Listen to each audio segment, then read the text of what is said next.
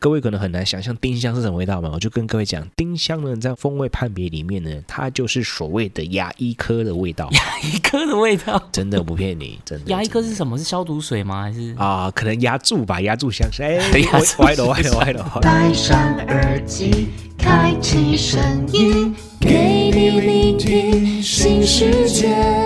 一周听五天，天天新单元，夜夜听不完。Podcast 众议院。 ？Hello，大家好，欢迎来到卡卡城咖啡吧，我是倪晨。我是木卡老板，一周一杯咖啡的时间又到了，对那到了我们今天这算第几杯？第六杯了、欸，哇，我们也过一半喽。对，不知不觉已经已经已经卡卡城咖啡吧已经也是经营了一半的这样的单元了。那不晓得嗯木卡老板今天想要帮我们介绍的是哪一支咖啡呢？今天介绍的，我觉得在秋天的时候啊，上次我们介绍的是哥伦比亚跟曼特宁，对不对？今天介绍也是中培的豆子，然后也是中培的产区。啊，我觉得这支豆子大家应该也不陌生，它是有瓜味的瓜地马拉。瓜味是什么？是有的人喜欢，有的人不喜欢的瓜味，是不是？对的，有人喜欢那种瓜地马拉特殊的风味，啊，有些人就没有那么喜欢，很奇怪。那这个我们上次讲过这个哥伦比亚嘛，对，那一样是在这个中南美洲，然后也一样是这种比较偏中培的。这个瓜地马拉它的特色会有什么比较特别的地方？应该我们先从它的种植环境先讲好了，因为瓜地马拉基本上它的地形都是属于那种火山啊高海拔，对你知道吗？就是海拔比较高一点。以一般金明豆来说，大概一千二、一千三，就算是一个比较，哎、哦哦不错，海拔不错。嗯但是其实，在瓜地马拉来说呢，它其实一千三只是它的一个起跳基本坎。哦，一千三十起跳就对了。，对对对对对，它只是它一个，嗯，就是有人有人跳高，对不对？嘿，哦，不同级数的，或是对，有有人能从从一百一百三，嗯给我升到最对，高，一来就升，一来就哎一百八。啊，这种的、这种的、这种的地形啊，嗯对，那它又是所谓火山地形那它的土壤也比较，呃，肥沃，对，比较肥沃，或者是说比较适合咖啡豆，或者是咖啡豆可能在那个地方种起来有比较不一样的风味，对对，都会在那边。那基本上，呃，从我家手边的资料看起来哈，那我们比较在平常在喝的时候，理论上他们也都只是种阿拉比卡豆，它只种阿拉比卡豆，对，几乎只种阿拉比卡豆，然后一半以上都是所谓的精品豆。因为它也算是咖啡的产区果之一，嗯、对，也是大宗的这样子，对，是大众产区果这样子。那以中培来说的话，理论上来说，踩雷的几率也很小，都算是好喝。嗯，像我们之前讲那个哥伦比亚的时候，我记得哥伦比亚那时候我们不是有在介绍它的围产区吗？那对哥伦比亚它就会有些产区，他们可能就是比较专攻这种精品豆的，那有些是维对对持对在对这对种呃传统的比较以早期的这种商业豆这样的一个生产模式。所以，对对我对们这个瓜地马拉它是几乎只种阿拉比卡，而且比例很高都是精品豆。对，几乎理论上都算是一出来都算什么精品咖啡豆啊，然后嗯精选呃我批次啊这样子。哦，所以瓜地马拉就有点像我们在喝茶的时候会喝什么高山茶这样子， 那它就是高山咖啡这样子。对对对，它一入场就直接是高山，嗯嗯嗯 那是在风味上喝起来的话，因为我们之前讲过中南美洲的调性，然后哥伦比亚它给人家的这个主打的这个东西就是比较均衡、比较对。安全牌这一种的。那瓜地马拉也是差不多是这个路线吗？我觉得我个人喝起来啊，嗯，应该来说，我觉得它的风味呢比哥伦比亚呢再多一点点的层次。它比较有层次一点。对对，它层次呢就比哥伦比亚还要更更多一些些，因为它可能是比较类似于，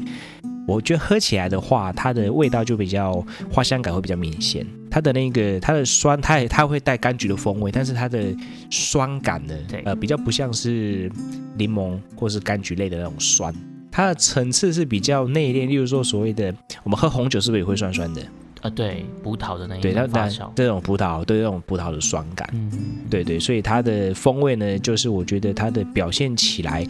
它一样有它的酸的表现，那它一样会有柑橘的调性。不过它的酸的感觉呢，我觉得它的酸的那种风味的迷人之处，就很像是一个女生隔了一层纱，你很想看清楚，可是你又看不太到，你你很想要，但是你又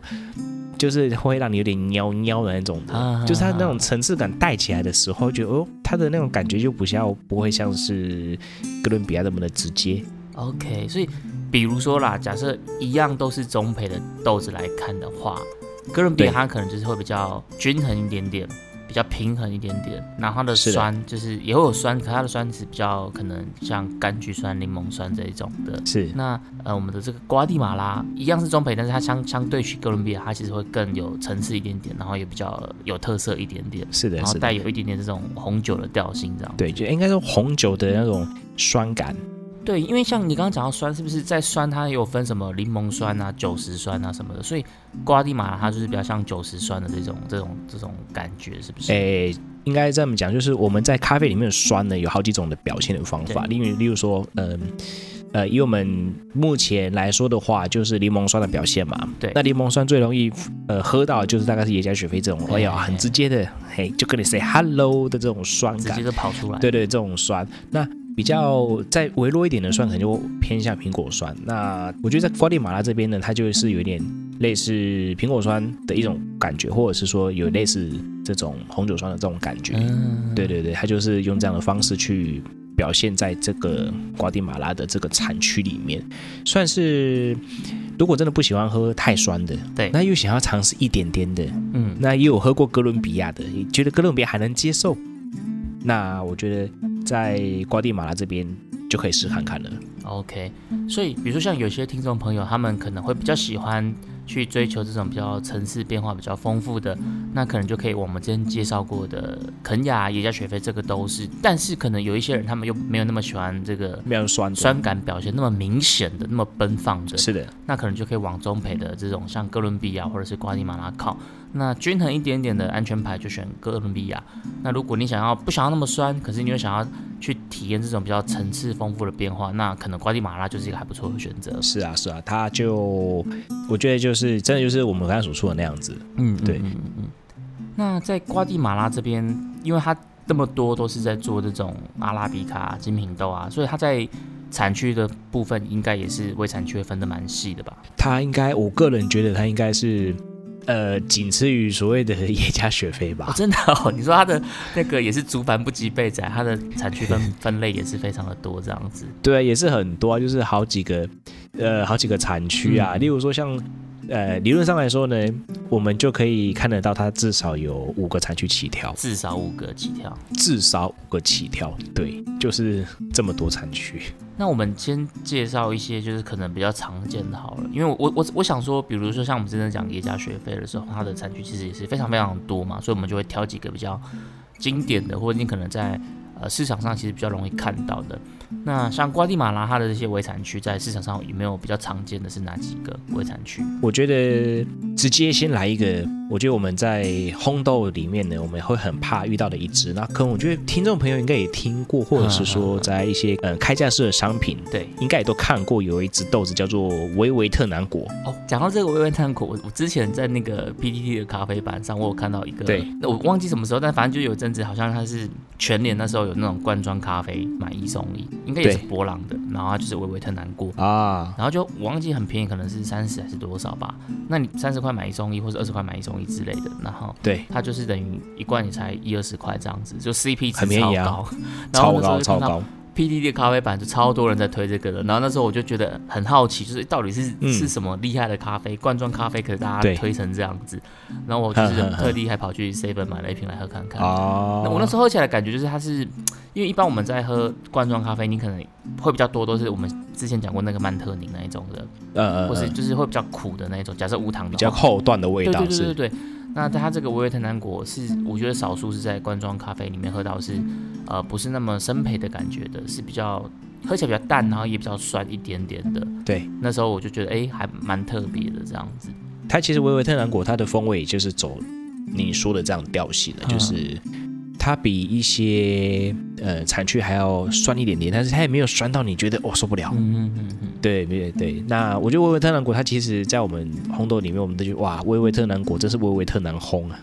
维维特难烘是不是？对对对，很难烘，因为为什么？跟为什么？因因为跟瓜地马拉地形有关系啊，嗯，因为越高的海拔它越硬，你说豆子吗？豆子越硬，对。嗯那如果机器能量不够的话，或是说热度，我们说机器热度不够的话，它很难透，对，豆子很难透。哦，你说在烘的时候就可能没有办法那么快，火力会不够，是不是？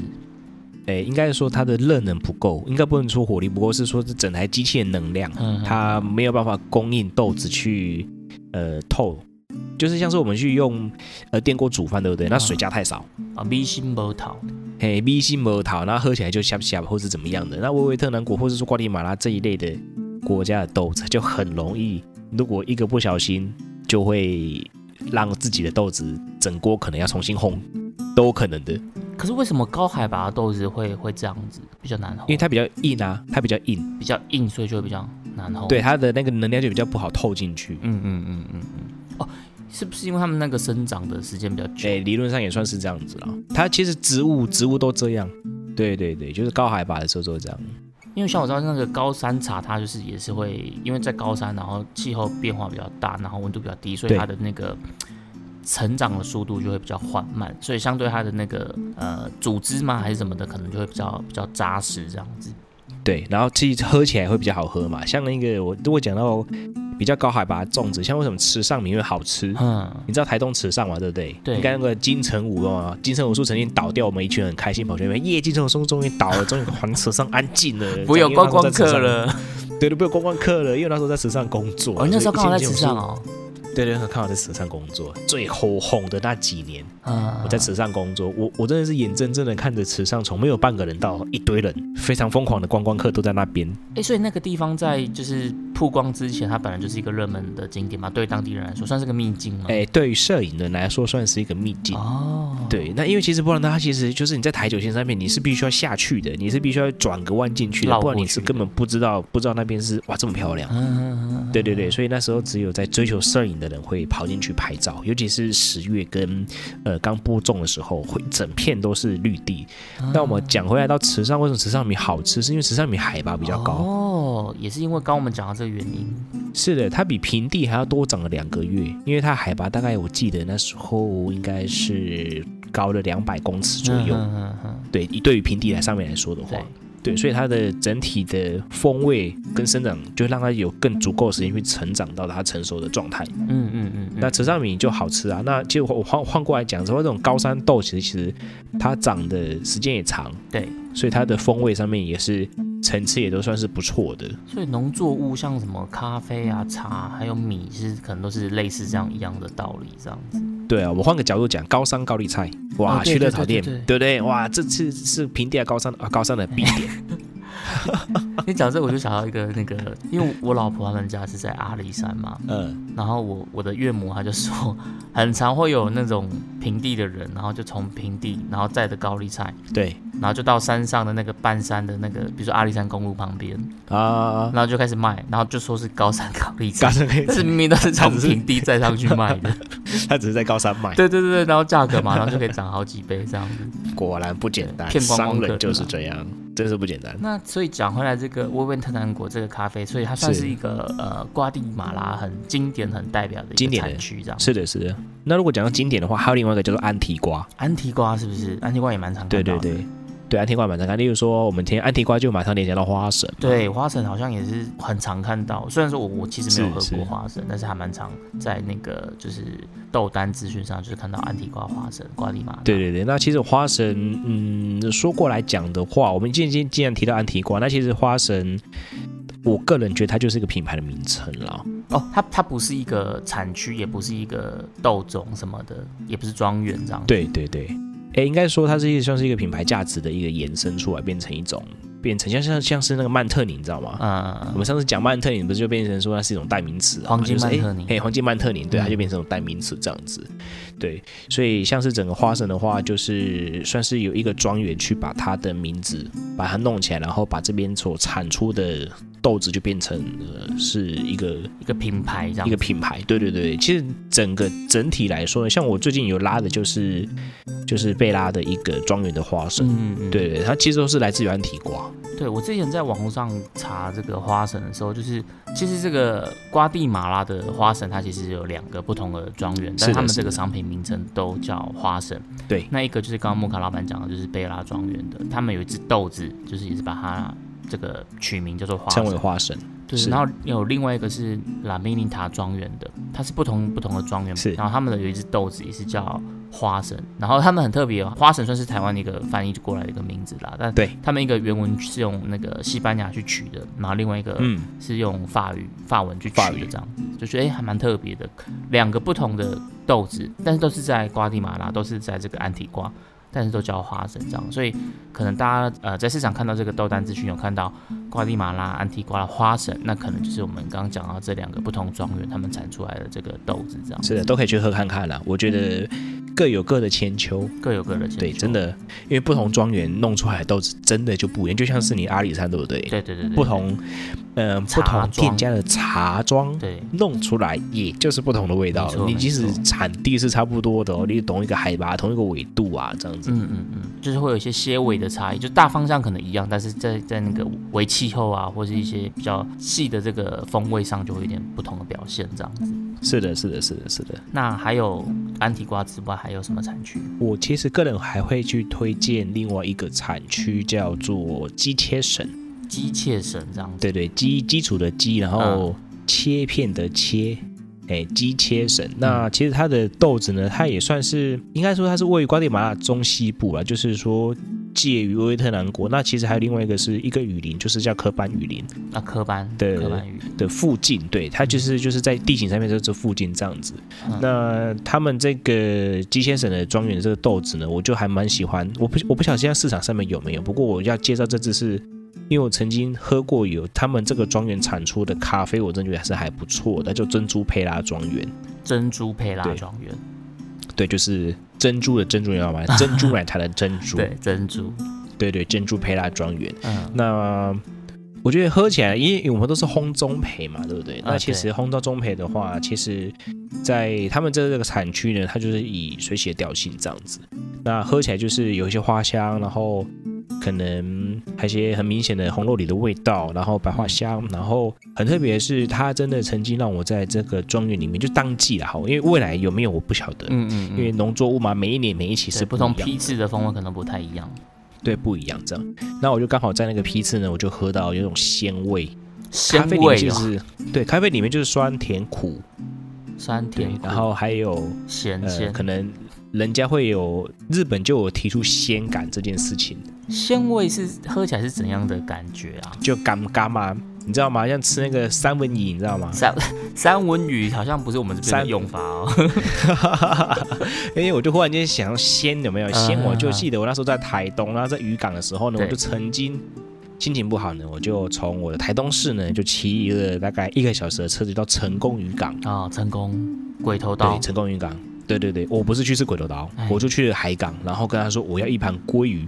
鲑鱼，对，它鲑鱼不是一条一条的吗？，对，那个纹路切下来不是有粉红色，对不对？哎对对哎对，粉橘色、色、粉红橘色，、橘色、橘色，然后一条一条的嘛。那台湾叫做鲑鱼鲑嘛鱼，那在马来西亚叫三文鱼。因为我最近在看那个 王，最近又想到那个王磊，你知道吗你？说这个卖货拍卖卖货的那个，对对对，三文鱼啊，然后然后那个网络上常常问他，问那个王磊说，啊有网友去闹他，就说，对哎，你的三文鱼是处女吗？还是说你的三文鱼那他不是骂脏话这样子？对，他就骂脏话啊，你就你你阿妈嘞，跟三文鱼就三文鱼，你哪。你还的在三文给鱼的我哥哥是六文鱼吗？对啦，就是就是会去骂那 个买观冰淇淋众会啊送，冰嗯箱吗？你对对对对，反正就是就是那个他有送个三文鱼这样子对对对，对我忽然间怎么马来西亚腔？你明了吗？你懂没啊你？懂吗？你明了？你你对你我觉得你那你个明了吗？凤梨叔叔其实跟那个他调性是跟王雷这个感觉有一点点像的。我觉得他们是个发型像而已啊。那嗯我的意思就是他们都是直播，然后可是他们就会很好笑，因为像凤梨叔叔不是也会有很多。听众留言，然后都留一些很奇怪的，就是你的对对嗯你的对对拖鞋对可以怎么样怎么样什么的这样子。对对，那然后他就会呛嘛，就嗯对就对差不多啦，啊对就是就是一一个可能是马来西亚人对这对样对子，对对对，所以我我想说，如果有人不知道王磊是谁，然后就把他想象是马来西亚的凤梨叔叔这样子。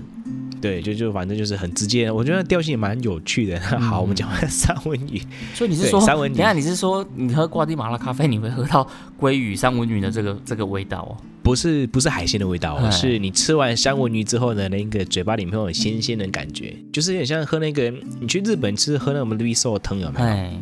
它的味噌它也会有一种鲜感啊。我觉得这日本的东西吃起来都特别的鲜。因为他们可能会放一些那些小鱼干或什么去提味这样子，对对对对对对就对是海鲜的就那种鲜鲜甜感就对了啦。对，那种鲜甜感。其实，在瓜地马拉就这个庄园里面，我有曾经喝到过。这个我我也是觉得很很很特别，我第一次听到用这样子的方式来形容咖啡风味，这应该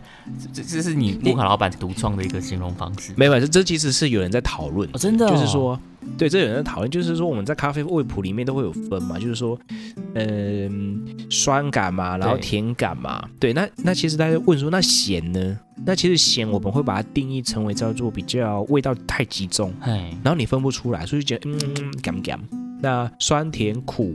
那苦就是所谓的一个比较平衡的调性，就是说它的苦在我们舌根其实是在舌根能会感觉得到。嗯，舌根对，苦，因因为我们整个烘焙的过程就是从呃不断脱水的过程嘛，然后对越烘越深之后，就当然就会从一些酸甜的感觉，然后会越来越苦，然后变焦。哎、对，我知道木卡老板你本身也是嗯那个杯测师的，有杯测师的证照嘛，对不对？对，那你可以帮我们介绍一下，因为刚好讲到这个风味嘛，对不对？我知道，比嗯如说会有些什么咖啡三十六香或什么的。那对假设我们先不要谈到那么细的话，你可以帮我们介绍一下，在风味这件事情，因为像你刚刚讲到这个酸嗯甜苦对咸鲜，这是五对味五味嘛，对不对？那对在，风五种味它感是不是受。有没有种大分类的分法？如果说从大分类的分法的话，其实风味就分为三大类，因为我们刚刚讲的酸甜苦咸咸那些其实是感觉哦。嗯，对我我所以我说我只是在讲酸感嘛、甜感嘛、咸感嘛，对对对对对，那是我的感觉。那我现在讲的是，如果说是风味的话，就是又是不同的取向了。对风味跟感觉，它这个是算是不同的系统，就对了。对啊，不同的系统。例如说，好，辣是一种感觉，还是一种风味？辣是一个痛觉，我知道，辣是痛觉，对不是味觉。对，那就是一种触觉嘛，那触觉就所谓的感觉嘛。嗯，就是感官的呃一种一种发现嘛，哎、它是辣辣的哦，哎、它是一种东西这样子，它它没办法让你分辨出哦，它是像什么东西，嗯哎、它是像水果吗？不是，啊，它是像它是像什么东西吗？不是，对，它就是一种干干，或者说一种辣辣，会让你痛，感觉到痛或刺激。对对，这是一种，这是一种感觉嘛，就神经会有一些一些一些反应嘛。那我现在刚才讲都是感觉，那如果说你问的是我跟大家聊这个是所谓的风味的话，那就会有分所谓的酵素反应跟酵素啊，就是对，就三大类。我们先讲三大类的话，就是有酵素反应、胶囊化反应跟干馏反应。那其实就是反映在所谓的浅培，呃，浅培就是会比较多的酵素反应的阶段，它会在这边会有一些比较多的表现。但酵酵素反应，它所谓的酵素反应，我觉得这个名词有点太抽象了。这好大概是什么样的类型会算是这个酵素反应的风味？例如说我们在形容浅培的时候，可能会说一些花果香嘛，或是水果调性，哦，对，它就是属于比较，或是草本，它是属于比较，呃，酵素反应这一块，或者是说，哎，有些喝起来，哎，这个有点，呃，瓜类啊，黄瓜啊，苹呃这种的风水味，果或是的花这香啊，种水果的调性，都属于在喝起来比较多的这种感觉的话，就是所谓的酵素反应。然后酵素反应是比较容易发生在前培的时候。浅培的状态 OK 对，那再来呢，就会是变成说焦糖化的反应，就是在中培的状态，那焦糖化的反应，它的风味大概会是哪一些？可能就会有一些坚果啦，然后巧克力啊、哦或榛果这一类的，嗯，对，那就是一些比较烘烘烤类的一些味道。嗯那再来就是可能是烤焦的味道，或是说偏渐渐的要焦掉的味道，就变成干六反应，就反映在中生培，那可能就会闻到一哎些一些类似，嗯，像是香料。呃怎么形容呢？香料，对对，香料，因为干的嘛，就想到哎，是不是香料香料的风味？那香就有很多种了嘛，例如说、嗯 呃丁香，那各位可能很难想象丁香是什么味道嘛，我就跟各位讲，丁香呢，在我们的风味判别里面呢，它就是所谓的牙医科的味道，牙医科的味道，真的我不骗你，真的真的，丁香是牙牙医科牙医科是什么？是消毒水吗？还是没你就进去牙医科，那我是有牙医科的麻醉剂吗？哦麻醉哦？哎、他就那种丁香，嘿，我们在我们在考场的时候是一闻，哎、丁香，哎、麻醉科，不不，那个牙医牙医的麻醉剂。麻醉剂的味道我我就知道，因为你说牙医课，我会先想到比如说是消毒水酒那种味道。呃酒精对啦，，而且现在其实有的牙医它里面都弄得很温馨，所以可能也是香香的，然后放轻音乐这样 子。，啊、可能压住吧，压住香压住哎歪了歪了歪了歪了，不敢我歪了不我敢觉歪得了很好笑，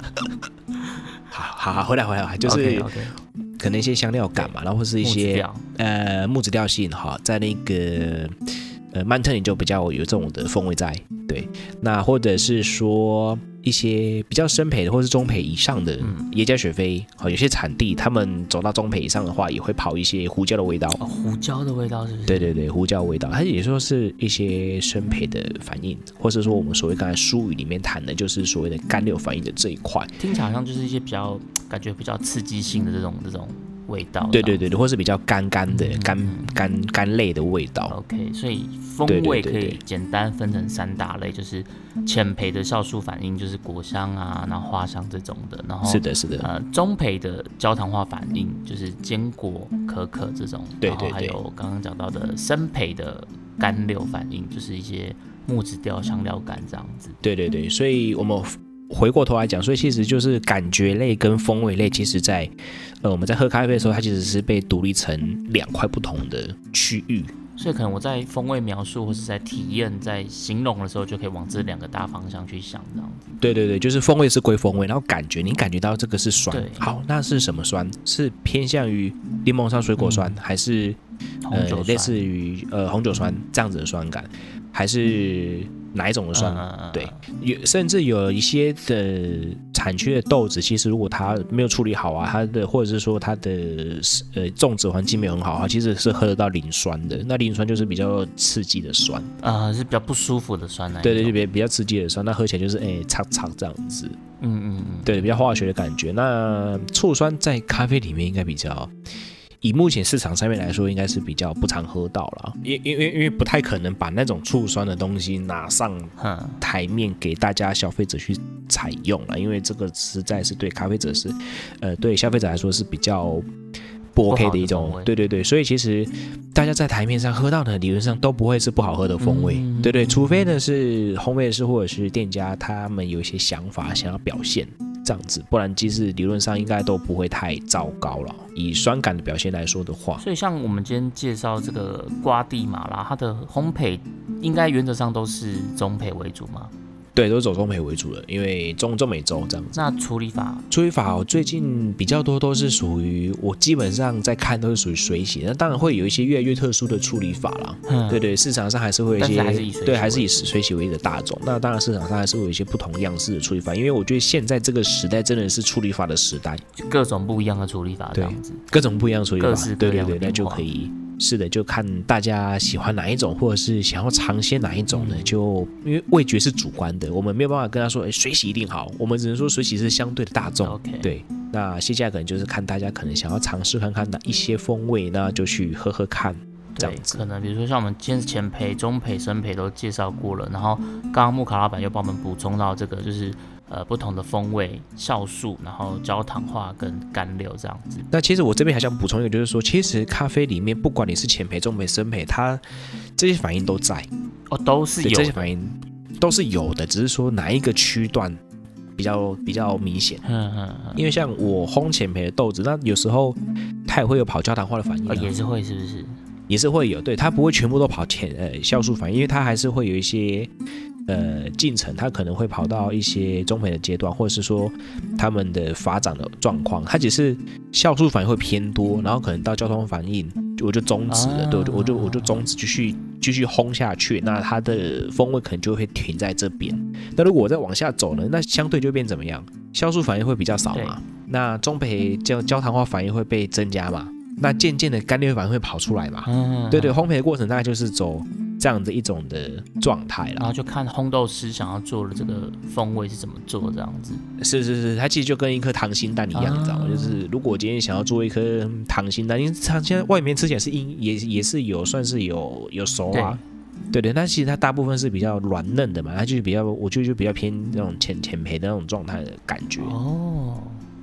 就是你的蛋黄要做到几分熟这件事，它其实也是个有个 range 在的。对，它是个 range 在的。那咖啡其实也是这样，不不是一昧的把咖啡烘浅就好，其实最主要是要把咖啡烘熟。嗯，然后适当的发展，而不能说这三种风味在某一只豆子里面就完全没有干掉反应，啊这是比较难的。只是说它比较不明显，或者是说比较多的反应在酵素或是呃焦糖化。那其实这三个分类里面呢，在一只咖啡豆里面基本上都会被表现出来，只是你感觉感觉得对，到只是，看你是凸显哪一对段。凸显哪一段这样子。嗯，嗯是的，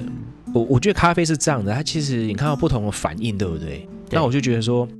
呃，我这样一直烘豆、烘豆子、烘豆子，因为常常在烘豆子会站在锅子前面，然后再思考嘛，太无聊了，是不是？也不是说太晚，因为要顾炉啊，因为我的我我我的烘焙机不是全自动的嘛，那为还没有钱买全自动的，对， OK 觉得好贵呀、半自动的就是可能自己去顾一下炉这样子，哎，要哎在对适当的时间做一些动作，我就觉得说，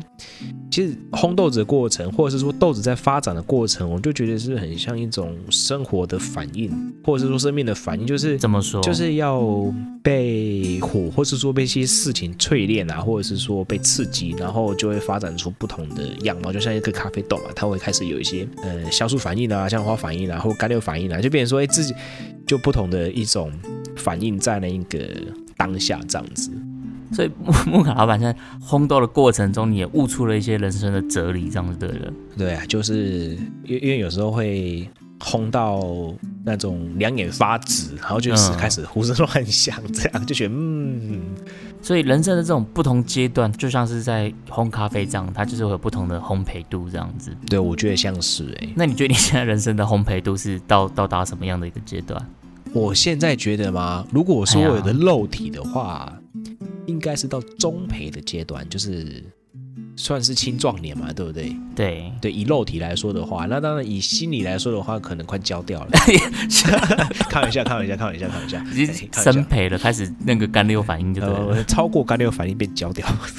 整锅已经要超回答了。哎，整个快吃个被修起来喽，这样子嗯嗯。那开玩笑，开玩笑，开玩笑，开玩笑。对当然也还是中培的阶段了，我觉我想得。说，你现在应该还算是在浅培这样很奔放的年纪啊。其实心里面还是很奔放哦。对，就是人要年轻嘛，对不对？然后那外外表虽然说像干六干扁扁有没有，哎 也没有干扁扁，就是外表可能是中培那种呃大叔的阶段嘛。但是其实心里面呢，我觉得不管怎么样呢，不管什么时候呢，我就觉得还是要保留一点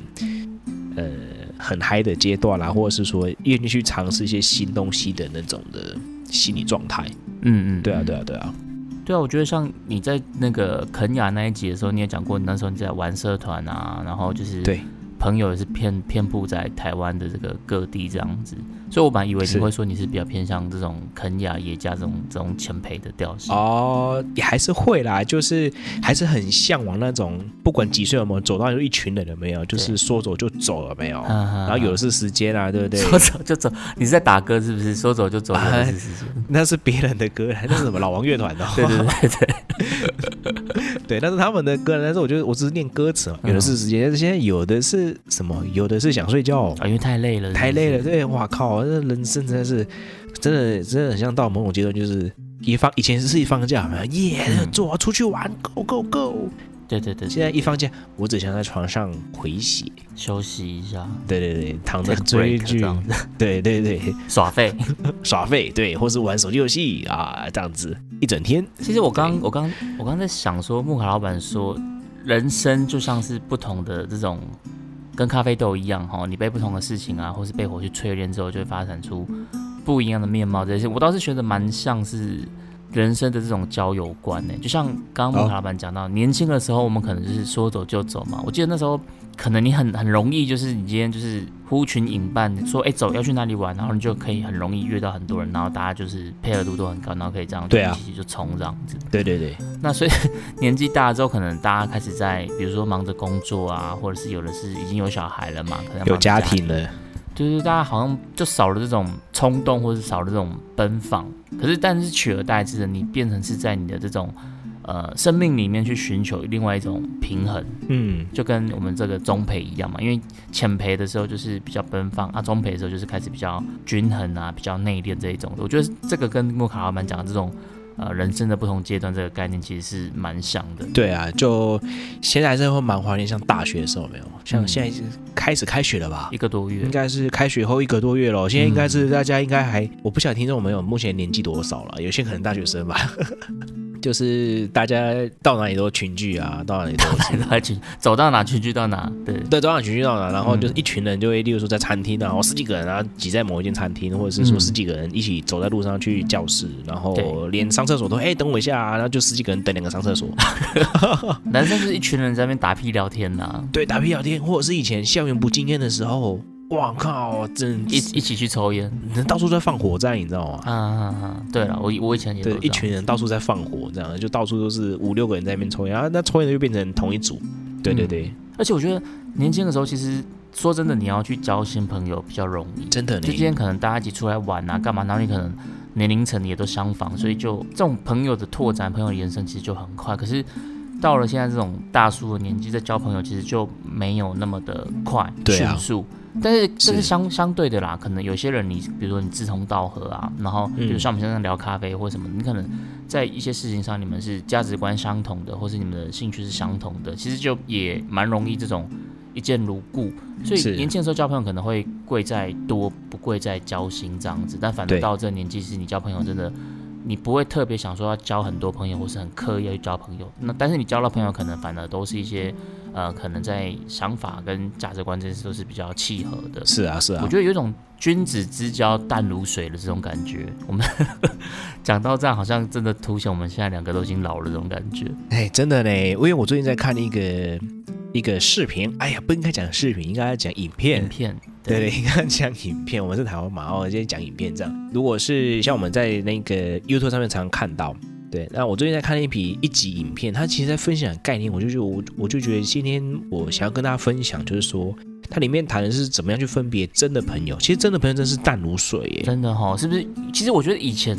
刚开始年轻的时候读到这一句的时候，你可能会觉得。嘖会吗？我觉得好朋友不就是大家轰轰烈烈、吧唧吧唧的这种，怎么对啊，会巴淡黎如巴水黎的，嘞对。但是其实他在里影片里面谈到，就是说有些朋友，你去跟他谈一些开心的事情的时候，他会跟你怎么样呢？他会跟你说啊，你看我有遇过啊，怎么样怎么样怎么样怎么样，对不对？那真正的好的朋友呢，嗯，真的你即使很久很久没有遇过的这种朋友，你去跟他讲这种好消息的时候，他会跟你说好，我们今天庆祝。哦，那么你知道什么？就是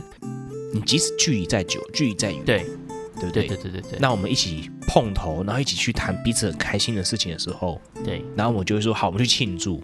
我们去吃的，我们去吃吃喝喝吧，我们为了这件事情庆祝，我们这为这件事情开心，因为会有一种为了你高兴，然后大家彼此对这对件事对对心照对对不宣对这种，为了你很高挺兴你的这种感是觉。是可是是平常是你们你们可能其实很久没联络了哦，对对，但是这种感觉都就是马上就可以一瞬间就又回到以前那种感觉，这样子。对啊，就是时空完全不阻挡你们的嗯一种交情。嗯嗯对，那有一些朋友真的没有没有那么的，即使即使你自己在身边是很很，你觉得他是个朋友的对，可是其实你跟他讲一些。呃，好消息的时候，他反而会跟你说啊，我我我遇过啊，你接下来会怎么样怎么样怎么样怎么样？他其实他就没有，他比较站在他自己的生活，他其实没有真的为了你感到庆幸，或是为了你感到真心的欢喜这样子。他可能就对是一或个是事件开心成为你们聊天的一个其中一个话题，这种感觉。是的，是的，所以在这里我就想要跟大家分享，除了咖啡之外呢，嗯我觉得自己对我来说帮助很大，因为我也在检视我自己身边的朋友们哎、。真的是，我觉得人到了一定年纪才会开始做这种事情、哎， 哎，真的哦，真的哦，真的哦对啊，怎么办？我现在的词只剩下真的哦， 这样很像是反省自己 呢。没有，就我们两个，就是听众朋友会会不会觉得这一集有一个浓浓的大叔味这种感觉？两个大叔在一那边股感慨，书味。没有啦，我是觉得说就分享经验给大家，嗯因为嗯我我不晓得听众朋友他们是分别在什么样的年龄，对不对？那那除了我们咖啡是比较硬底子的东西，我们分享给大家嘛，对。但是我觉得一些嗯，可能人生哲学，或许人生哲学啊，嗯或者是说他刚好也需要吧，对不对？对我们朋友也需要，啊听众朋友可能也需对要，啊没。错，那我们就提供这样一个方向嘛，就是可以去测试看看，你去跟一个你真的觉得他很多年的朋友，你去跟他讲一件很庆幸的事情，你很开心的事情，他会不会为你庆祝？对他们真心的为哎你这样感像到是一种开心。对，这就是这种挑战 哦。会不会经经过这一集，大家都开始一种叠对叠的在诠释自 己周遭的朋友？但其实我我我要讲这件事情是，我们这个年纪越大的时候，我们越不会去分享开心的事情，嗯很奇怪哦。小朋友会呢，哎，我生日我都请大家吃那种乖乖桶很嘛，单哎我们纯那个的喜年代。悦跟分享。很关键的喜悦嘛，那大家就很开心啊的，可能会有人会写卡片给你啊，嗯，对不对？很开心，然后为你开心，你今天生日。但是我们现在生日的时候，哎，啊就生日啊，而且我觉得出社会之后，反而比较不是在分享喜悦，而是有可能会带着一种比较或者是炫耀的那一种心情。对对对，你就会担心说，我是不是我去分享一件开心的事情，你会让对方觉得说，呃，你在炫嗯，耀吗？嗯嗯嗯，不是，都不是分享，对而对是在对比较对偏，向都不这是种感分觉享，这样对你在炫耀吗？你在炫耀你现在的好好运吗？嗯，但是其实真的很好的朋友，真的很巴里巴里朋友，他其实就是很会为为你开心，对他甚至会说哇，你遇到这种好事情，然后请你吃饭， OK，对，所以我真的觉得说，君子之交淡如水之，真的是从一些呃很很 detail 的部分，因为水它就可以变化成胶体的时候，它就可以像水一样，你可以是很扣的，但是你可是很 hot，对，它是很柔软的，对它可以变成它各是种很不同柔软的形态、形状这样子，上善若对，它水。现任何形状它都可以表现的都都有，然后它只是多跟少的一些区别这样子。对，对啊，我觉得今天既然谈到 中培，嗯那人生阶段，我觉得就是这个就是某些是蛮有趣的一个地方。对，所以我对们啊木卡老板从他的这个烘豆的过程当中，也悟出了这种人生的大道理。我觉得其实人生不同的阶段，就像木卡老板讲的嘛，都是去淬炼出来，然后你就会有不同阶段的风味。可是你也不会说你人生只有前培，不会，你也不会说你只有对啊，对你啊，只有酵素反应就没有甘六反应，没有，其实都有，只是可能都有是的，不同的时间点某一段它就会被特别凸显出来这样子。凸显对，是那可能年轻的时候你你走的是比较青春狂野奔放了，那到了我跟我老板这种就是中年大叔的时候，我们就开始去诶寻求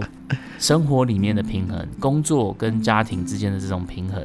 不会像那个前培的时候是这么的耀眼，然后在人群之中你一眼就可以看到它的存在，可是反而会有一种爱爱内涵光这种有一种比较成熟内敛的这种大叔的魅力这样子，对啊就像我们今天介绍的这个。呃瓜地马拉中培的，它可能就是比较偏向这样子的调性。所以我觉得不同的阶段、不同的风味，其实都有它的一些独到之处。那这一段我觉得就留给我们的听众朋友自己细细的去品尝跟体会这样子。是的，今天我们介绍这一支中培的瓜地马拉，就到这边告一个段落。那希望你们也会喜欢。那我们下周见，拜拜。 See you next time，明天请继续收听由叉叉 Y 跟削弱所主持的《大英帝国》。为你带来各种阴谋论的故事。我们下周见啦，拜拜